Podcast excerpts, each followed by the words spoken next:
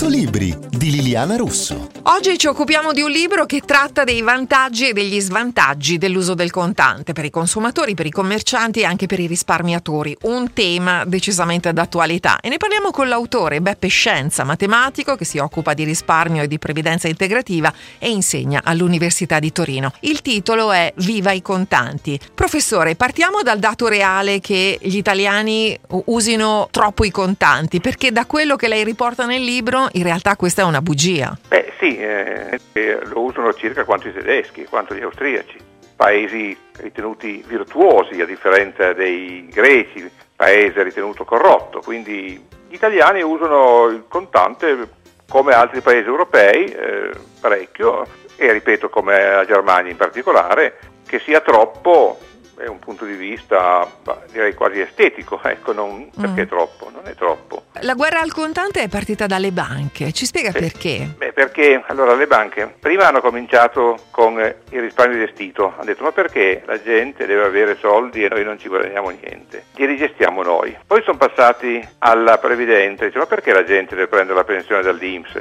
Facciamo dei delle strutture che gli diamo la pensione, così anche lì abbiamo una commissione. E poi si accorta, ma perché la gente deve, la metto un po' su ridere, però è così, perché la gente deve poter pagare e noi non ci guadagniamo niente quando uno paga, va in un negozio e paga e noi non ci guadagniamo niente. Ah, facciamogli pagare con un sistema informatico, digitale, può anche essere anche comodo alcune volte.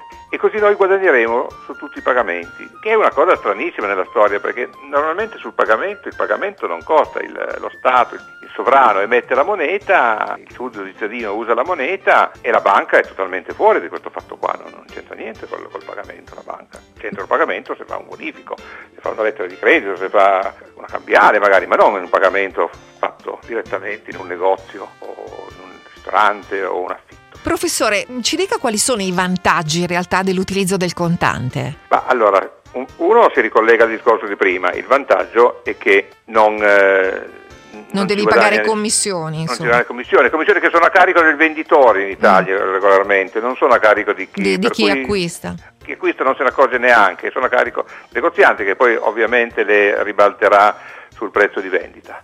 L'altro grande vantaggio è che si ha il senso della spesa, cioè uno si rende conto che ha prelevato 300 euro e li sta esaurendo e quindi magari si regola, mentre invece ovviamente col pagamento elettronico, digitale, eccetera, la spesa non, non se ne accorge, la vedrà poi dopo nell'estratto conto, magari in, in negativo, quindi con, con, con, interessi passivi.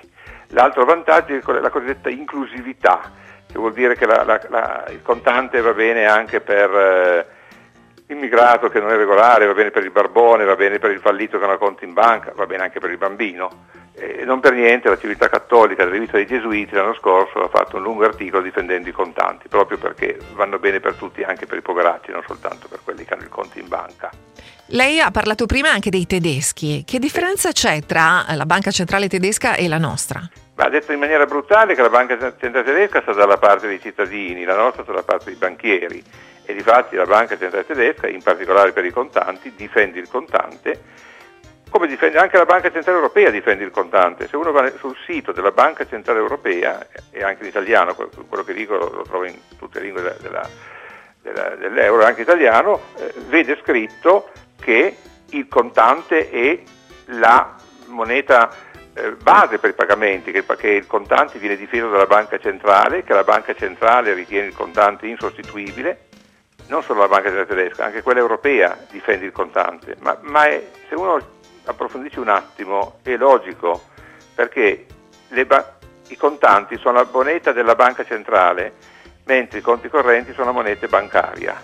La banca centrale ha come moneta il contante e difende la sua moneta, salvo che come in Italia abbiamo una, una banca centrale che, che è tutta sbilanciata dalla parte dei banchieri.